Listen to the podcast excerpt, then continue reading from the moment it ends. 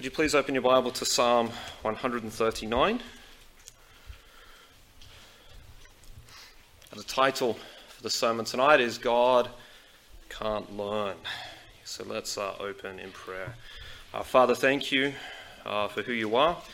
And uh, Lord, I, I, do pray uh, that you would help us uh, to, to, understand more deeply this night who you are. May we be struck uh, again uh, by your greatness.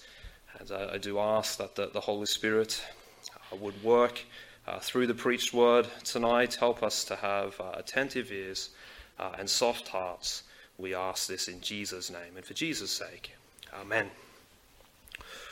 You know, we live in a time uh, that values learning.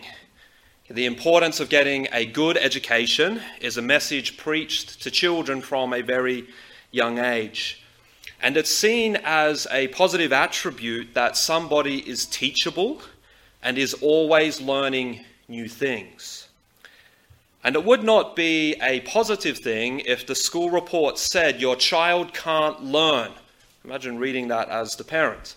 Okay, imagine if the teacher wrote, Brendan is incapable of learning.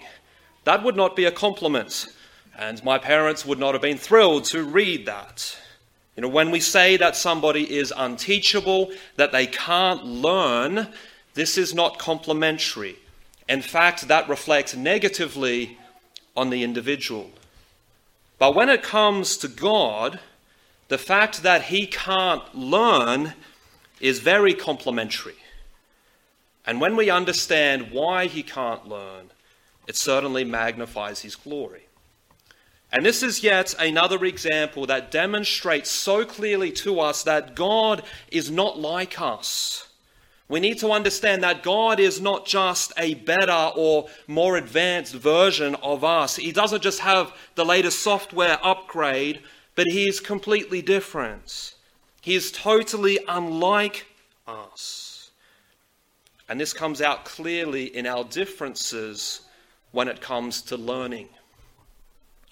You know, there could be many reasons why I can't learn something. The concept could be completely beyond my intellectual capacity. That's definitely true. I may not be interested in what is taught. That's definitely true. You know, my brain may be overloaded and no longer able to process new information. It's reached its capacity. Have you ever been at that point? If I take in any more information, I feel like I'm going to explode. I may have been too lazy to put in the work to learn the material. I could have been too tired to concentrate. And the list goes on. But the common denominator is this my inability to learn is because of my limitations.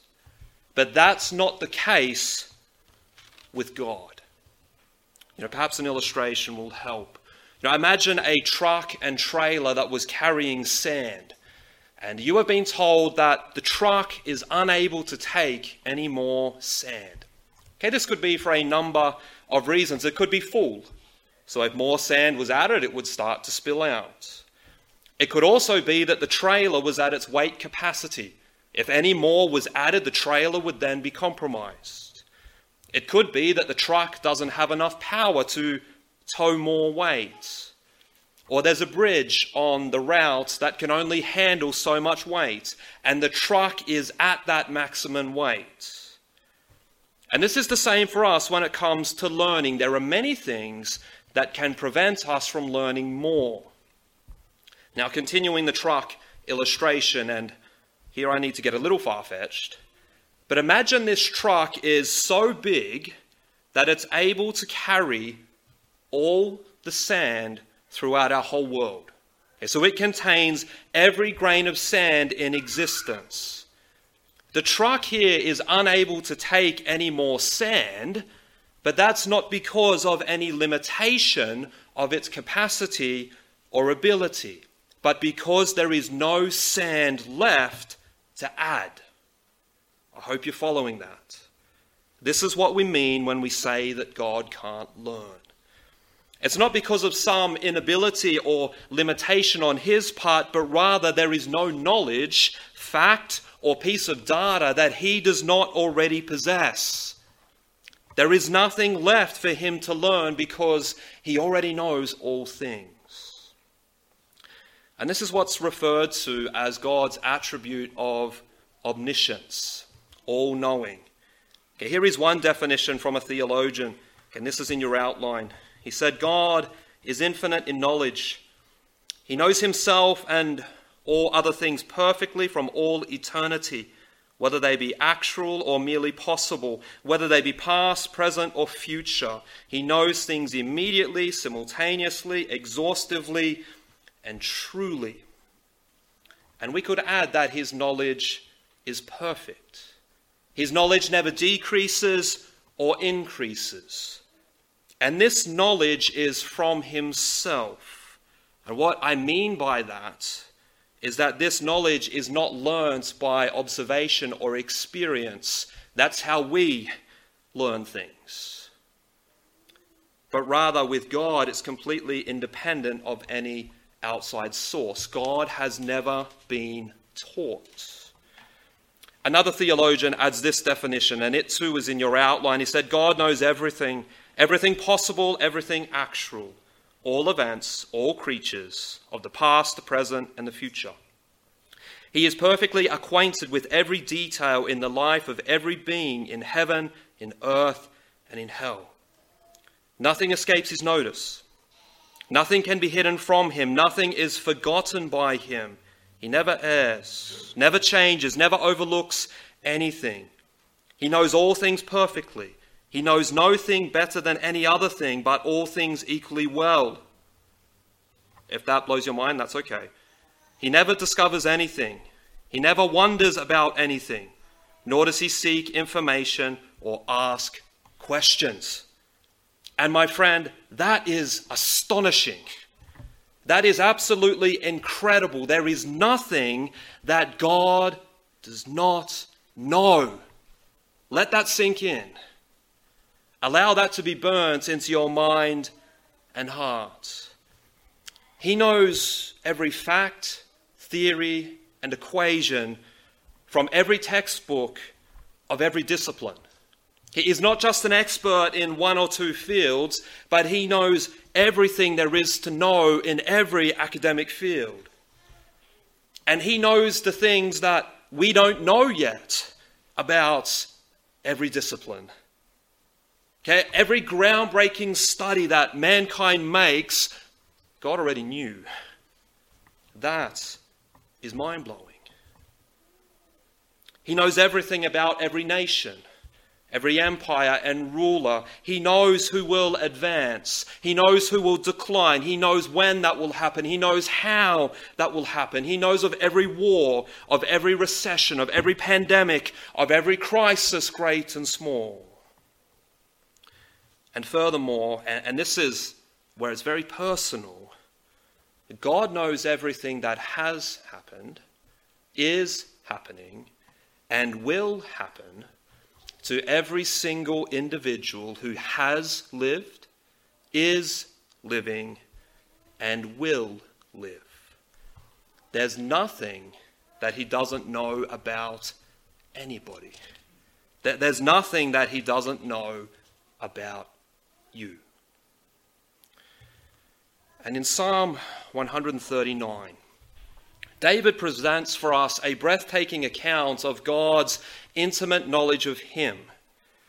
And it's this that I'd like to consider, for it confirms the fact that God can't learn. His knowledge is perfect, it's eternal, it's complete. So let's consider God's infinite knowledge, which ensures he can't learn and why this is such good news for us. Now, before we begin our exploration of this glorious psalm, I want to make four structural observations. And this will help us as we seek to fathom the infinite beauty and depth contained in this psalm. So, the number one is the stanzas. Okay, this psalm has four stanzas containing six verses. The first three follow a similar pattern. It commences with a summary declaration, it states the theme, then it develops and illustrates that theme before offering a conclusion. The final stanza doesn't follow this same structure as it presents the psalmist's conclusion to what he has already considered. The second thing I want you to notice is the central theme. The first verse functions as the theme or the big idea of this psalm, and it declares that the Lord has searched and known David. And this is repeated in verse 23. So, this is the psalmist's focus throughout the searching and perfect knowledge of God. The third thing I want you to see is that theology is meant to be practical. There's something striking about this psalm is that it delves into some of the glorious attributes of God. We see his omniscience, we see his omnipresence, we see that he is omnipotent, but it's not intended to just be something beautiful and majestic that we stare at. It's much more than some spectacular piece of art or stunning scenery, and we're just struck with awe with a dropped jaw. Okay, it certainly is that, but understand this psalm is incredibly practical. It applies the theological realities to the real life experiences of the psalmist. And this is particularly clear in the final stanza. And this reminds us that our theology, our doctrine, what we believe, especially about God, it's meant to shape, govern, and impact how we live. It isn't meant to be merely intellectual. And the fourth structural point is the personal nature of this psalm. And this psalm is deeply personal. And this is very evident in the first stanza. Okay, the divine name it's used twice, along with pronouns referring to God. It also contains many personal pronouns referring to the psalmist. And this tells us that God's omniscience is not just some abstract reality. God is not like some infinite search engine like Google or, or some surveillance system that misses nothing, but his knowledge is intensely personal. It's intimate, it's active, and this proclaims his care and concern. So, with those foundations laid, let's begin our brief exploration of this psalm, where we will consider that the stunning reality and glorious beauty of the infinite knowledge of God which ensures that he can't learn. So let's unpack the text. If you were to do a thesis on a particular topic, you need to research extensively. And it's a fair assumption that you should have a good grasp of the subject once you complete your work. And it is this idea that is used metaphorically of the Lord to kick off the discussion of his perfect personal knowledge in verse 1. Okay, the verb searched, it means to examine thoroughly or to investigate diligently. It was as though the Lord had investigated David thoroughly, examined his whole life, considered everything that there was to know. Okay, he possessed the type of knowledge that we would expect to possess after extensive research and investigation. But the thing with the Lord is that he possessed this knowledge without the effort of the investigation, okay? and hence this is metaphoric. But what it's stressing is that the Lord had extensive and complete knowledge of David and also of us. Okay, so this is what is declared, and now it's unpacked or illustrated. See this in verse 2. It says, Thou knowest my downsitting and mine uprising. Okay, these two form one unified idea. And it declares that the Lord knows all of our movements, whether we're seated, whether we're rising up to walk, He knows about it. Okay, all of our activity is already known by Him the verse continues. Okay, it's not only that God knows every move that we make, but He also knows our intentions, He knows our motives, He knows our desires. Verse 2 Thou understandest my thoughts are far off. So the Lord is not only aware of what we do, okay, that, that's external, but He's also aware of what's going on internally. He knows what's driving us, He knows what we really want, He knows what we're really thinking. And understandeth means to discern or to perceive or consider. So he evaluates what we do. Verse 3 continues this same idea, but it adds a bit more to it. It begins, Thou compassest. Okay, this is the idea of sifting grain. And you would separate grain, what's worthless and what's valuable. So, this is the idea that God is evaluating our thoughts and our actions. Okay, in verse 3, it mentions my path, my lying down, and all my ways. So the Lord knows about our daily routine. He knows everything that we do. The term ways speaks of activities and characteristics, and the verb acquainted is the idea of being familiar. So the Lord has personal and intimate familiarity of all of the ins and outs of our life, both what we do and who we are. And He knows this perfectly. In fact, he knows this better than we do ourselves. Now, verse 4 gives us one specific example of the Lord's complete knowledge of us. And this is just one of many potential examples. We're told that the Lord knows every word that we speak. He knows every word that we want to speak and those words that we almost speak. And He knows what we will say before it's even formed in our mind. And He knows what we mean and what we attend to achieve through what we say. Sometimes we can say something that sounds nice, but our intentions definitely are not nice, such as flattery. And this reality that God knows all of this that ought to be a pretty good incentive to watch what we say, should it not?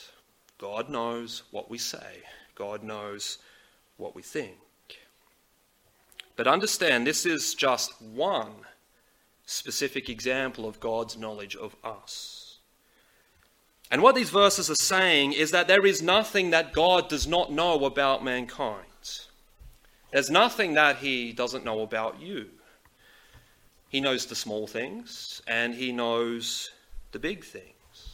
He knows about the everyday, mundane routine of your life. He knows when you wake up. He knows what you have for breakfast. He knows the train that you catch. He knows where you have worked, where you are working now, and where you will work in the future. He knows every thought that you have. He knows every word that you say and almost say. God knows your strengths, He knows your weaknesses, He knows your fears, He knows your failures. He, he knows about the good things that you do, and He knows about the bad things that you do. He knows about your best times, and He's aware of your worst times. He knows your most pure thoughts, He also knows your most wicked thoughts. He knows your heart's desires. He knows your affections. He knows what you want more than anything else. There is nothing, whether external or internal, that is hidden from God.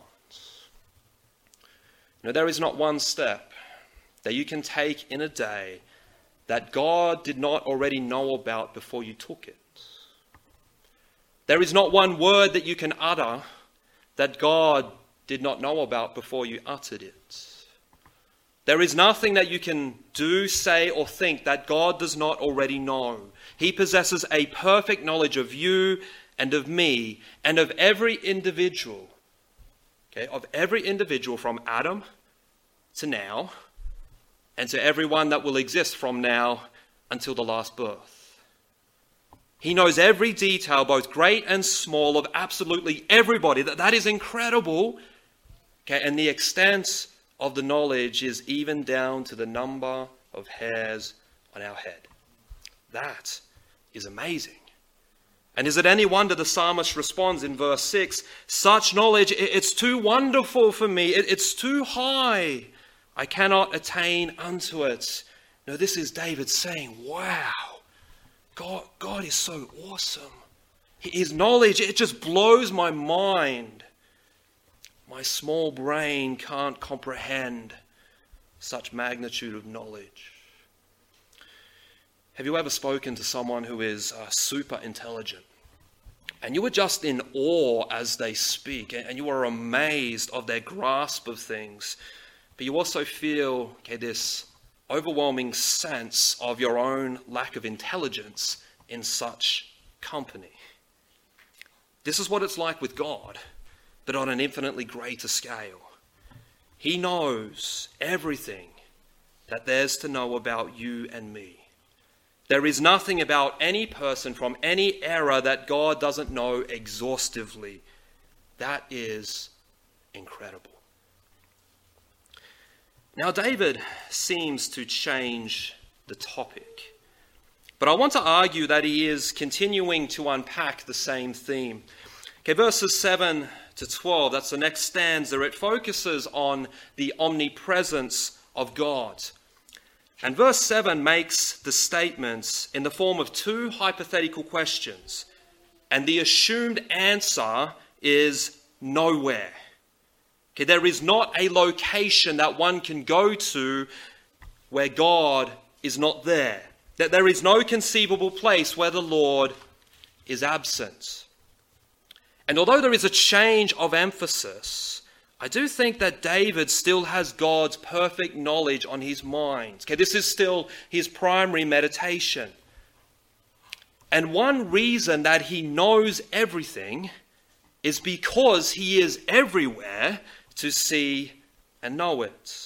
Whether one goes up or down, that's verse 8, east or west, that's verses 9 and 10. Whether it's day or night, verse 11, God is there. God sees and God knows. There is nowhere that we can go to escape God's knowledge. You know that there are no black spots where God doesn't have reception. If you ever desperately needed to make a phone call, but you're struggling to find reception, it's really annoying. Some places are terrible. I used to work in locations like this. You needed to ring in an order. It felt like you had to walk up the hill, stand on one leg, and you got one bar of reception. Hopefully, you can get the phone call through. There are no such areas in existence where God doesn't have access or God doesn't have reception, which may hinder his knowledge. There is nowhere to go where God is not. His knowledge of everything reaches everywhere. The third stanza also continues this theme. It is different. The power of God is certainly evident here. But the original idea is still in mind. This continues to expound the impressive knowledge of God. Okay, verses 13 to 18 form the next stanza. And it contains verses that most of us are probably familiar with. They are important when it comes to confronting some of the social issues of our time. But I want you to notice what this teaches us about God's knowledge. God knew David before his birth. Okay, get, get that. God did not have to wait until David or until you were born to know us. Okay, he already knew us. And verse 16 uses an image to help us. Okay, with God, it is as though everything about us, everything that we will do, it's recorded in a book. And He has this perfect knowledge of us, and He has always possessed this, even before we were born. He knows everything that we have done, what we are doing, and what we will do. He knows our character, He knows our disposition perfectly. And he has this because he has made us. Okay, and this is the key point. God knows everything about us. God knows everything about everything because he is the creator. God knows all of reality because he made it. So there is no information that he does not possess, and hence he can't learn. Could you please turn with me to Isaiah chapter 40? Okay, so having unpacked what that text in Psalm teaches us about God's knowledge, let's now go to Isaiah 40, and I want to read three verses, two verses rather. Okay, verses 13 and 14.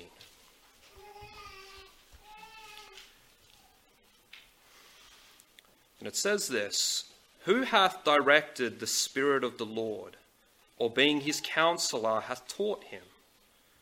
With whom took he counsel, and who instructed him, and taught him in the path of judgment, and taught him knowledge, and showed to him the way of understanding?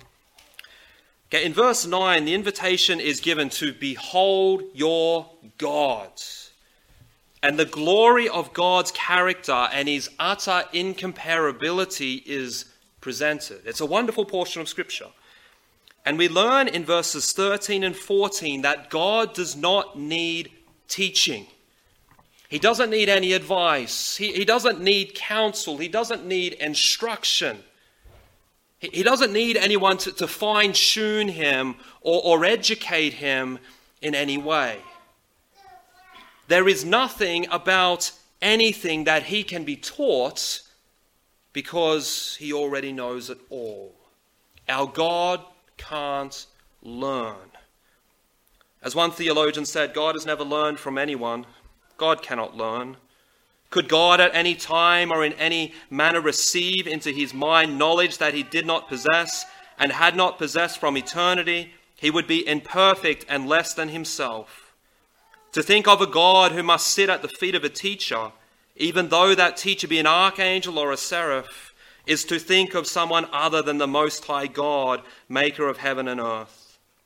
God knows instantly and effortlessly all matter and all matters, all mind and every mind, all spirits and all spirits, all being and every being, all creaturehood and all creatures, all law and every law, all relations, all causes, all thoughts, all mysteries, all enigmas, all feelings, all desires, every unuttered secret, all thrones and dominions, all personalities, all things visible and invisible in heaven and in earth, motion, space, time, life, death, good, evil, heaven, and hell. My friend, there is nothing that God does not know. He has no teacher our God can't learn. But why does this matter? Why is it so significant that God can't learn? What are some practical ramifications? Well, number one, it assures that God's plans and purposes will come to pass. If God was able to learn new things, his plans and purposes would have to possess the possibility of being changed. Because something new could be learnt that could alter or even annul the existing plans. Okay, have you ever made plans and you feel like you have been so methodical, you have covered everything, you have run through every scenario you can think of, you think you are sorted but then you learn some new information, and that throws all of your plans into chaos. It's frustrating, isn't it? You know, in building, you could quote a job, and you would try and think of absolutely everything that could go wrong. You would endeavor to accurately estimate labor and materials, add your buffer, add a little bit more just to be safe. You get the job, you start the job, and then you learn some new things. You stumble across some new information, you find a white ant's nest, and that changes everything. But, my friends, since God knows everything, since He can learn nothing, that means there will never be any new information or data. That means His plans or purposes have to be reconsidered.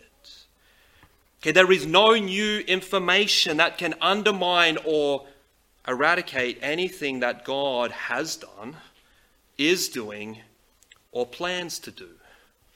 And that is very good news for us in a multitude of ways. Here's a couple of examples.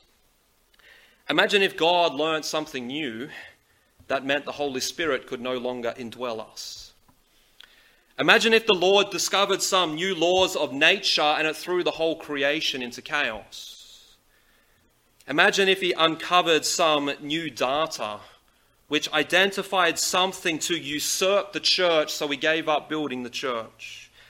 Imagine if the Lord learnt something about language that means there's mistakes in the Bible, hence undermining his revelation or he has some theological enlightenment after rigorous debate and discovers that Christ's death on the cross wasn't enough, which now means our salvation is void. This is why it matters that God can't learn, because it means he will never discover previously unknown realities or truth that could undermine or eradicate his plans and purposes. Number two, it magnifies the wonder of Christ and the cross. Okay, have you ever thought about this? Jesus, in his deity, knows everything about you. He knows your deepest secrets. He knows about your dark past.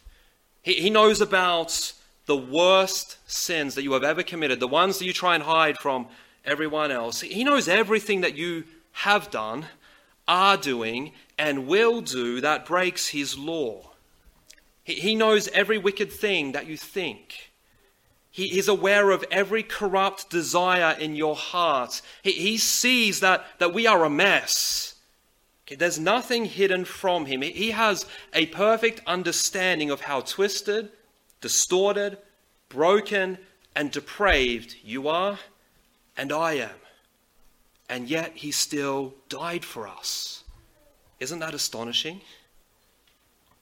Jesus knows all of me. Jesus knows all about me better than I do myself. He knows me warts and all, and yet he still died for me.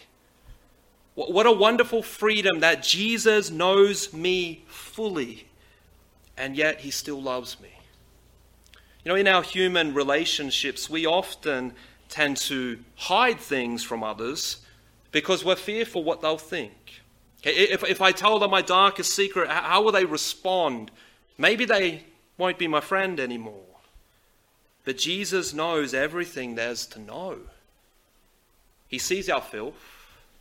He sees our, hideous, our hideousness. He sees how unlovely we are, and yet He still died for us. He still loves us. And there is nothing new that he could learn that would undermine his saving work or stop him from loving us. Number three, nothing catches God off guard or by surprise. Okay, there is nothing that can happen in your life or in this world that surprises God. He already knows. You know, imagine how terrifying it would be if God didn't know what was happening next. If God was shocked and he thought, whoa, I didn't see that coming. I'm not sure what to do. That, that wasn't part of my plan. That's a terrifying reality. And again, I'm sure you've experienced this. Something happens in your life and it completely catches you off guard. It might rock you a little, forces you to change your plans, but that never happens with God. Nothing has ever happened, is happening right now, or will ever happen that he does not know about. God can't be surprised. He can't be caught off guard. And this can only be the case because he can't learn. And my friend, this is a very comforting reality. Because how terrifying would life be if, if God didn't know what was happening next? But he knows what's happening in this world. And He knows exactly what's happening in your life. He knows what's happening right now. And this is good news because it means He can give you the tailor made grace, care, wisdom, and strength for the exact situation that you are going through. Okay, He doesn't just give you know, a, a generic grace and a generic strength, a generic hope for everybody but rather it's custom designed for you. And He can do that because He knows all of your needs and He's able to meet them. Okay, number four, that there are no secrets with God. My friends, you have sins in your life that you believe are secret. Nobody else knows about them except you, and you're very determined to keep it that way. Well, understand, God already knows about your sin. Okay, there's no such thing as a secret sin with God. You can't hide anything from Him, so you should stop trying. He sees it, He knows it. And in fact, He sees much sin in your life that you're not even aware of.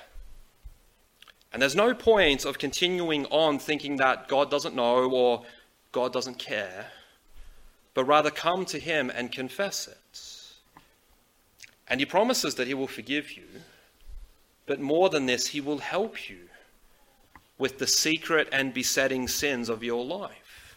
Okay, God won't cast you out, He won't beat you relentlessly, but He will forgive you and grant to you the grace for you to change, remembering He knows exactly what you need to be able to change. That's our God. And the fifth thing is the God who knows all will one day judge all. Okay, this reality can be both encouraging and terrifying. The Bible tells us there will be two different judgments one for the Christian, and it's at this judgment where our service and faithfulness will be judged and we will be rewarded. And here is the thing God knows about everything that we have done or not done for Him. Nothing is hidden, and He will reward according to what we have done. And I want to encourage those who may rarely get any accolades right now.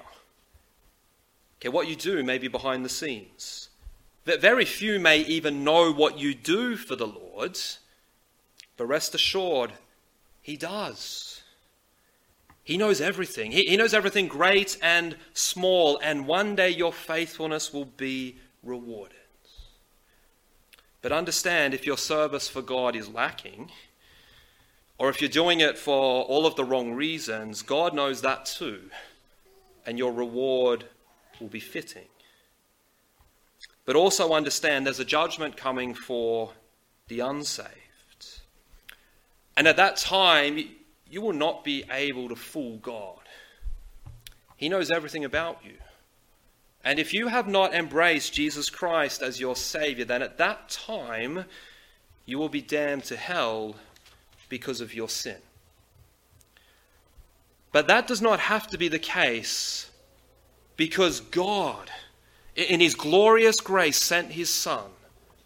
Jesus Christ became man, fully God and fully man. And get this Jesus had to learn when he was a man despite being God. That's a part of his humiliation. And Jesus lived the perfect life that you never could. He, he went to the cross to die in your place for your sin, and he rose again on the third day. And now, if you repent of your sin, if you place your faith in Jesus Christ and his finished work on the cross, you can be saved. And you can be spared from the judgment to come that you deserve. And I trust tonight that you know Jesus Christ as your Savior. But I trust even more that God knows that you belong to Him. Amen. Let's pray. Father, I do thank you uh, for who you are. And so, Lord, your, your knowledge uh, is, is, amazing, uh, it is incredible. Thank you that uh, you love us and that you care for us enough uh, to know us. And uh, Lord, I, I, do pray that whatever we, we needed to hear, uh, tonight we would be uh, receptive to it. Help us to apply the word, we pray, in Jesus' name. Amen. I'd like to invite our brother.